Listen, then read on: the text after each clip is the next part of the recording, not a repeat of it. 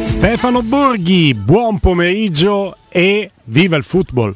Buon pomeriggio a tutti, viva il football, specialmente nel giorno successivo a una finale di Coppa del Mondo come quella che abbiamo vissuto ieri. Ciao, Veramente Stefano. credo, ciao, buongiorno Ciao, a tutti, credo ciao. una delle più belle di sempre, davvero. Mamma mia. No, ma infatti la, la domanda è proprio quella, cioè, ma che partita abbiamo visto? Non che finale, perché sarebbe stata pazzesca anche come quarti di finale, ma che partita è stata? Sì, però il fatto che sia stata la finale così è, è ancora più, più forte, insomma. È stata, è stata una festa del calcio in assoluto dove abbiamo visto dentro tutto. Le figure individuali, le due migliori che ci siano al mondo, sfidarsi a colpi di imprese.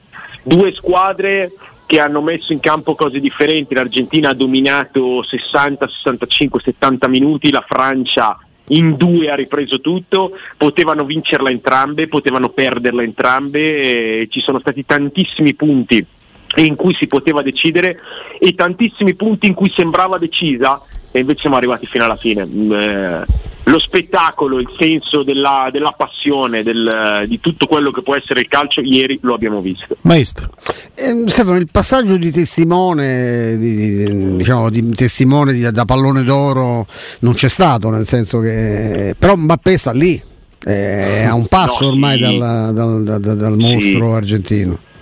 Sì, sì, sì, ma guarda, non so se sia un passo avanti, un passo indietro, non lo so.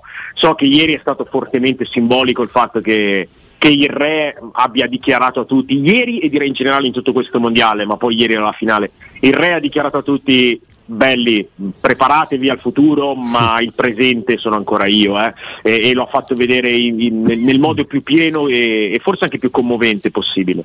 Però eh, la finale che ha fatto Mbappé eh, è stata ancora una volta la dimostrazione del fatto che, che questo calciatore non ha uguali, non ha paragoni. Io spero che ieri ci, ci- possa portare una cosa, la, la fine, ma non ci credo, o quantomeno la dimostrazione di quanto sia inutile l'era dei paragoni.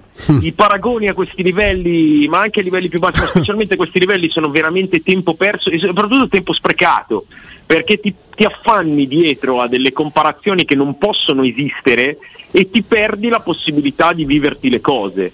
Quindi Messi non è Maradona, Maradona non è Messi, Mbappé non è Messi, Ronaldo non è Mbappé, sono tutte cose incredibili che il calcio ci ha portato, tutte a sé e, e insomma qua- quando le vedi una contro l'altra capisci che, che- che di più non ci può essere, ma i paragoni lasciamoli stare. hai ragione, hai ragione, prendiamo le distanze. Senti, ma con questo campionato del mondo vinto, Messi raggiunge Maradona? allora, che- che- allora, però. No, però una cosa possiamo. È tutto vero, no? Quello che, che- che ci ha raccontato Stefano. E, e abbiamo visto una cosa di, di stupefacente sotto tutti i livelli. Però ecco, quei 60-65 minuti della Francia, io ci ho visto proprio una squadra completamente fuori giro. Completamente. Che ho pensato questa è l'influenza, il Covid nascosto, non lo so. E gli ha lasciato qualcosa perché veramente non si beccavano mai dalle parti. Mai, Mai, eppure le iniziative di Mbappé venivano chiuse dalla difesa argentina con una facilità Eh. spropositata. Eh, mi chiedo quanto la- il centrocampo sia stato fondamentale in questa cosa, oltre all'aspetto di tutto il resto che abbiamo detto, Stefano. Guarda, la Francia sì, è- ha cominciato a giocare attorno al 65esimo e da lì si è messa nella finale. Prima, secondo me, prima di tutto a segnalare una partita ancora una volta impeccabile dell'Argentina, sul piano tattico, sul piano strategico, ma ieri essendo la finale anche sul piano tecnico, perché l'Argentina è stata veramente smagliante nella prima ora di gioco, poteva fare 4-5 gol, giocava un calcio bellissimo, anche corale, non solo con, eh, con- con la presenza sovrumana del numero 10. La Francia, eh, io credo che fisicamente qualcosa abbia pagato. Inizialmente eh, c'è una, una fatica fisica perché non supportata da una testa lucida, però il fatto di aver avuto un giorno in meno di riposo, il fatto di aver disputato una semifinale eh, molto più ruvida rispetto a quella dell'Argentina, questa situazione dell'influenza o di altro, ma comunque di, di non perfette condizioni fisiche, secondo me ha inciso sull'inizio. Poi però non poteva essere una, una questione solamente fisica, altrimenti la Francia non sarebbe arrivata a fare quello che ha fatto fino al 120 Eh, secondo me c'è stata anche la mano di Deschamps in positivo. Eh, in positivo perché eh, non si può definire sbagliata la scelta di puntare sul blocco titolare, si deve definire molto forte, indubbiamente, molto impattante, ma anche giusta la scelta di modificare la squadra come Deschamps ha fatto. È chiaro che in una finale mondiale fare due cambi al 41esimo è, è un po' scioccante, però i cambi sono stati giusti, tant'è che Colomwani e, e Turam sono due giocatori determinanti nel, nello sviluppo di tutti i gol. Poi Colomwani ha avuto anche la palla del, della Coppa del Mondo, ma Ecco. più che sbagliarla lui è stato straordinario il portiere dell'Argentina. Allora mi ci porti dentro, eh, portiere che in questo mondiale... No, no, io parto da quello che ti piace, poi però si deve uscire, ma, ma non, non siamo noi a uscire, è lui che... E lui lui. è uscito dal campo e è entrato all'asilo, perché lui entra non solo nell'immaginario, lui entra fattualmente in questo mondiale perché la Coppa, è, una gran parte della Coppa è sua, no? Perché caspita, Sì. se non ti fa quei salvataggi, lascia stare i rigori perché portieri di, no. di medio livello possono essere rigoristi. Quindi Sì, lui- eh, lui però fa un mondiale da, da alto livello. Eh, quindi ti chiedo il mondiale eh, del portiere dell'Argentina e perché sporcare tutto con una Ma scemenza? non è sporcare, Guglia, dai, non facciamo i, veramente i, i perbenisti eccessivi. Ha fatto un gesto indubbiamente inelegante, ha fatto un gesto mh, volgare, ma Stupido, ma direi.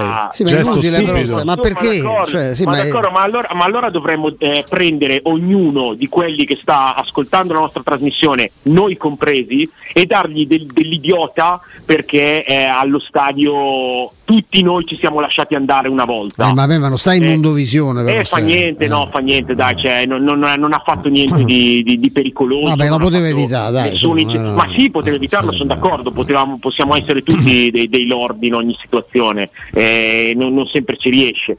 Secondo me, dai, cioè, mh, se sono proprio quelle polemiche da giorno d'oggi che, che a me non piacciono. Ha fatto un gesto chiaramente inelegante, eh, però ecco, o- o- ma di ineleganza ne vedo a tonnellate in ogni minuto della mia esistenza, eh, solo girando per strada. Di conseguenza, guarda, è veramente una cosa sulla, Mm. quale, sulla quale passo facendo Eh, io per, per- per darti idea della, della mia credibilità ho pensato che il gesto che ha fatto Mancini, difensore della Roma, con la Conference League vinta, un gesto come dire molto evocativo e non c'è bisogno di aggiungere, di aggiungere altro perché lo trovate anche, sia stato un gesto non solo di una grande maleducazione ma anche irrispettoso nei confronti di un vessillo che rappresenta una vittoria e qui a Roma non abbiamo fatte tante. Allo stesso modo, a testa alta, ti posso dire che il gesto che fa Martinez è da stupido.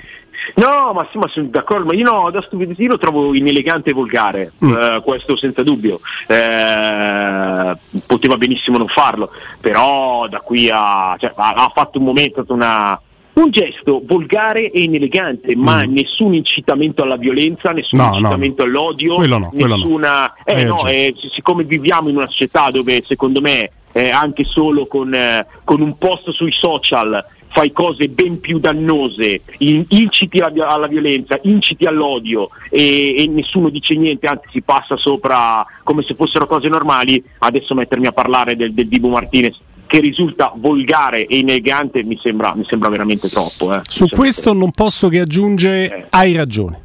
Bene. Punto. Punto. La- la- la- se la chiusura è questa, hai ragione, non c'è nessun margine di Eh, dubbio dai, sulla, sulla dai. ragione che hai su questo. Eh, più che altro, forse è lui stesso che, che- che rimarrà ne- ne- agli annali invece che per la foto icomi- iconica di quella parata all'ultimo secondo che ti va il mondiale e quando si parlerà Ma di lui no, rimarrà Ma quello. va, cioè, per chi guarda quelle cose lì. Va a cercare me su Google, me ne ero già dimenticato oggi, cioè della, Eh. della sua parata su Colomoni non me ne dimenticherò mai. Mm. Questo è poco ma sicuro. Questo è poco ma sicuro, dai. E la Eh, parannanza che viene così, finiamo tutti i discorsi extracampo e ti ritorniamo dentro al campo che sei più a casa tua. La parannanza che danno a Messi per alzare la coppa, come l'hai ma anche giudicata? quella, anche quella cioè, mi, mi- eh, mi ha fatto un po' sorridere, ma non per eh, ovviamente per, per la- l'abito in sé che, che- che, insomma Che non fa il monaco, diciamolo anche No, no, No, in questo caso no. rispetto perché c'è rispetto per le, per le culture di tutti, ci mancherebbe altro. Mi sembrava un po', cioè, un po' lui fuori, fuori agio con, con- con Mm. quella cosa. Anche qua ho sentito dire Maradona se la sarebbe strappata, Maradona, ma che stupidaggini. Messi in quel momento lì secondo me non sapeva neanche di averla su. Messi arrivava dopo 18 anni come li ha vissuti lui a vedere avere lì quella coppa ed era sua. E se l'era vinta in ogni minuto di sforzo di questo mondiale ma in generale della sua carriera. Gli ha messo sopra eh, questo, questo, abito. Secondo me non se ne è neanche accorto. Mm. e, mh, mm, e, anche in questo caso la, la mia chiosa ponderata ed espressa nella maniera più eloquente possibile è un fragoroso chi se ne frega Okay? Beh, poi rispetto alla manona messa lì, insomma, è, è un'altra cosa. No, io ti volevo riportare invece sul, sul, campo. Sei stato il primo a, a farmi a, fare, porre qualche domanda su, su Scaloni in positivo. Io non, non ho, un, ho, un, pregiudizio assolutamente negativo su Scaloni, e per i risultati erano tutti quanti dalla sua parte, anche prima di questo, di questo mondiale. E, a questo punto ti domando, no, eh, che, che, può fare uno come Scaloni? Perché cioè, dopo aver vinto Coppa America e Mondiale, cioè, se non fanno un torneo interplanetario, eh, penso che non c'è altro. Che, secondo te che fa? Rimane no. lì? Anch'io dopo una cosa su Scaloni eh, per eh, Stefano Massurcampo. Sì, eh, eh, il bello è che Scaloni ha appena cominciato, era il CT più giovane di questo mondiale, non ha mai allenato nient'altro se non la nazionale argentina con cui ha vinto Coppa America e Mondiale, mai successo, eh? che l'Argentina facesse bis, trofeo continentale, trofeo mondiale secondo me ha, ha, davanti una carriera molto brillante perché eh, ci ha messo tantissimo del suo in tutti questi passaggi, anche nelle singole partite di questo mondiale. Se voi guardate solo la fase di eliminazione diretta, eh, ottavi con l'Australia, quarti con l'Olanda, semifinale con la Croazia, finale con la Francia, Scaloni presenta quattro formazioni diverse, quattro sistemi di gioco sempre alternati e quattro piani partita non solo completamente differenti, ma sempre assolutamente giusti. E alle scelte che ha fatto sugli uomini durante la manifestazione e durante la sua reggenza sono sempre state giuste. Eh, per cui io credo che, che, sia un allenatore molto molto interessante, un allenatore moderno ma anche con, eh, con dei crismi antichi nel modo in cui si è fuso con le necessità di, di, una nazionale e di una nazionale particolare e unica come l'Argentina. Eh, ha scelto molto bene anche il suo corpo tecnico, Samuel, Asala, eh, Aymar, sì. tutti, tutte figure non solo professionalmente molto valide, ma anche perfettamente allineate sul piano spirituale con la missione che doveva compiere questa Argentina. Per cui Scaloni secondo me ha fatto tutto in modo straordinario. Io mh, credo che avrà de- delle offerte da- dai club, credo anche, eh, per come ha parlato ieri, che-, che-, che, gli piaccia questo ruolo di commissario tecnico nazionale, visto che ieri si è già proiettato al Mondiale 2026. Eh, per me l'Argentina non poteva avere guida migliore in, in questo ciclo di, di Scaloni. Insomma. Ma io, io gli, gli, consiglio veramente di lasciare invece la macchina dell'agenzia perché, ah. dell'Argentina perché dopo che hai fatto questo eh, devi fare eh, un po' come Murigno quando fa il triplete con l'Inter. C'è quel momento in cui dici eh. se passo due giorni rimango a vita, no, non me li far passare quei due giorni. Però io su Scaloni la domanda era diversa perché riguarda però, Vai. Però secondo me puoi avere ancora degli obiettivi. Eh. Sì, certo. Quello... Vincerne due di fila è successo a uno solo nella storia. Eh. Sì, sì, sì, ed è italiano. Nel, nel 34 e nel 38. Sì, sì, è italiano. E ieri la Francia ha perso questa possibilità, è vero. La Francia ha perso questa possibilità e sai, secondo me poi eh, bisogna vedere cosa vuol fare, talmente giovane, talmente all'inizio. Aggiungi però... che né la Francia né l'Argentina avevano la possibilità di raggiungere Italia e Brasile che avevano quattro mondiali vinti. E il eh, Brasile 5. Il Brasile 5, l'Italia 4. Nessuna delle due poteva raggiungere l'Italia. Eh, però il prossimo mondiale eh, l'Argentina sì. che ha vinto può raggiungere ah, anche quota 4 può raggiungere Italia e Germania no e ma Germania, sì. allora io te, t- tatticamente di Scaloni non sono un grandissimo fan la penso un po' mm. come il nostro Stefano Petrucci no? non, non, mi sembra che faccia delle cose straordinarie però gli voglio riconoscere un merito che secondo me Stefano ci confrontiamo su questo va al di là sì. perché i problemi dell'Argentina quando ha problemi sono quelli della Francia cioè sono problemi di gruppo di rivalità di gelosie e io da quello che ho visto in questo mondiale e nella Coppa America, lui questo merito se lo porta dietro. Sarà lo staff che menzionavi prima, ma lui ha creato un gruppo granitico di gente sì. che si vuole bene o che è capace a volersi bene per la durata del campionato. E con lo spogliatoio dell'Argentina, lo spogliatoio della Francia non è facile. Assolutamente, eh, secondo me ha proprio creato le congiunzioni astrali giuste, perché la differenza enorme nel gruppo dell'Argentina rispetto a, alle altre generazioni di, di squadre di Messi è che eh, anche con le scelte di Scaloni, ma si è creato per la prima volta un gruppo di ragazzi che vedono, vedevano e vedranno sempre Messi come il loro massimo idolo, il loro semidio, perché sono ragazzi giovani cresciuti nel mito di Messi, quelli di prima erano coetanei, compagni di Messi. Eh, tutti molto legati a lui, eh, però, però suoi, suoi, coetanei, diciamo, gente cresciuta con lui. Questa è gente che ha eh, 14, 15, 16, 18 anni, vedeva Messi fare le cose per le quali loro guardavano il calcio e adesso era il loro compagno di squadra e potevano dargli una mano a coronare il suo sogno. Eh, quindi eh, la, la, forza del gruppo va letta qua. Io però vi dico, vi dico la mia, sono stato sempre molto colpito anche dalle qualità tattiche, strategiche e di scelta degli uomini di Scaloni. Vi posso fare una serie di esempi. Eh, Scaloni si inventa eh, o comunque mh, certifica che il ruolo a grandi livelli di De Paul è quello di mezzala di destra. Prima di lui non l'aveva mai fatto nessuno eh, con continuità.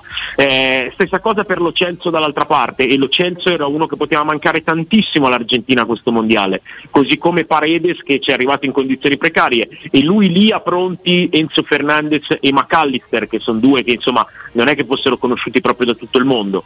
Poi ripeto, però non sono eh, proprio anche... scarsi, dai. No, non anche, anche scarsi. Enzo è stato un fenomeno, ma ti raccomando pure quell'altro. Ragazzi, però eh, non sono scarsi per niente, secondo me sono grandi giocatori, eh. ma Enzo Fernandez quest'estate costava 10 milioni più bonus. Eh, e. E, ecco, ecco, ecco, Anche di McAllister Stefano sapevo meno e sono rimasto incantato. Mi, no, Enzo lo vorrei in qualunque squadra, eh? sì. però McAllister sta lì, eh? McAllister è un giocatore veramente utile perché McAllister fa 3-4 ruoli in mezzo al campo, ci mette grandissima sostanza e ha il piede del 10 argentino McAllister, eh. non l'abbiamo visto in questo mondiale, ma è un calciatore di punizioni notevole, giocatore veramente significativo. Sì. Eh, no, e, a, oltre a questo, oltre alla scelta degli uomini, la, proprio anche lo sviluppo, lo sviluppo, la preparazione e lo sviluppo delle partite, l'Argentina gioca le prime quattro partite del suo mondiale, le tre del girone e quella con l'Australia agli ottavi, partendo sulla base del 4-3-3, ruotando gli uomini ma sulla base del 4-3-3. Poi perde Di Maria, va a affrontare l'Olanda e va con la difesa a 3, quindi un 3-5-2. In semifinale con la Croazia cambia ancora 4-4-2 con una scalata bellissima di Enzo Fernandez verso l'alto che faceva diventare 4-3-2-1 Messi Enzo Fernandez a supporto di Julian Alvarez. Eh, la finale la rigioca 4-3-3 con Di Maria a sinistra e il piano partita che ha mandato in pappa la Francia era l'apertura sistematica di Messi su Di Maria dall'altra parte, Dembélé fuori al 41esimo e Koundé che ha giocato una delle partite più problematiche della sua carriera. Eh, io, io queste cose le vedo, se non sono meriti dell'allenatore. Sai, è, è, qua che fa la differenza dell'allenatore di oggi, eh? mm. non nel parlare, non nel, nel, presentare, non nel dire, nel coprire, nel fare questo tipo di lavoro. Eh, lavoro tattico, lavoro strategico, lavoro tecnico e la, lavoro, lavoro sul campo. È così che fa la differenza dell'allenatore nel calcio di oggi. Hai 5 minuti dopo la pausa ci salutiamo qui? Sì, no, dai, oggi è 5 minuti in più. A tra pochissimo, Stefano. Ciao. E analizzando la partita di ieri, sempre con Stefano che ci regala qualche minuto in più, ti ringraziamo, eh, Stefano con Borghi, piacere. della tua disponibilità. E noi cerchiamo anche di, di, andare a decriptare attraverso il linguaggio, quindi l'analisi, e quindi codificare un qualcosa che è difficile da codificare perché poi rientra anche nell'imponderabile. Raccontavo prima di come questa Argentina ancora una volta abbia dimostrato quanto il tuo assioma di prima della finale che questa è una squadra che va contro tutto e tutti sia stato valido a maggior ragione nella finale. Questa finale è vero che l'Argentina l'ha vinta tre volte ma l'aveva anche persa tre volte. È vero è vero è stato così. È per questo che ho parlato di finale se non la più bella fra le più belle in assoluto di sempre, perché entrambe l'hanno, l'hanno vinta e l'hanno persa più volte. E poi alla fine secondo me è, è stato giusto filosoficamente che, che, la Coppa sia andata all'Argentina. Perché, perché ha dominato per, per tanti minuti, perché, perché, questo era il mondiale di Messi, questa era la Coppa di Messi ed è giusto così, però, però davvero è stata una partita che ha, che ha racchiuso, come dicevo prima, in, in 130 minuti fondamentalmente, eh, più i rigori, eh, mm. una, il senso del, del, del, bello del calcio, di cosa può essere il calcio. I rigori dati che, che, ah, che, hanno provato a vincere fino alla fine e poi potevano vincere solo uno. I rigori dati in partita ci stavano tutti, sono frutto di ingenuità, e non si poteva fare altrimenti perché Guarda. bravura degli attaccanti andarselo a conquistare. Robby aveva qualche dubbio, per esempio, su quello di Di Maria. No, ti Io dico, anche- per me era un rigorino, non che non ci sia il tocco. eh, non, non li darei. Ah, bene, bene. No, ma anche secondo me sia quello di Di Maria che quello di Colomoni. Sì, Eh, anche quello di per me Colomoni. sono rigorini.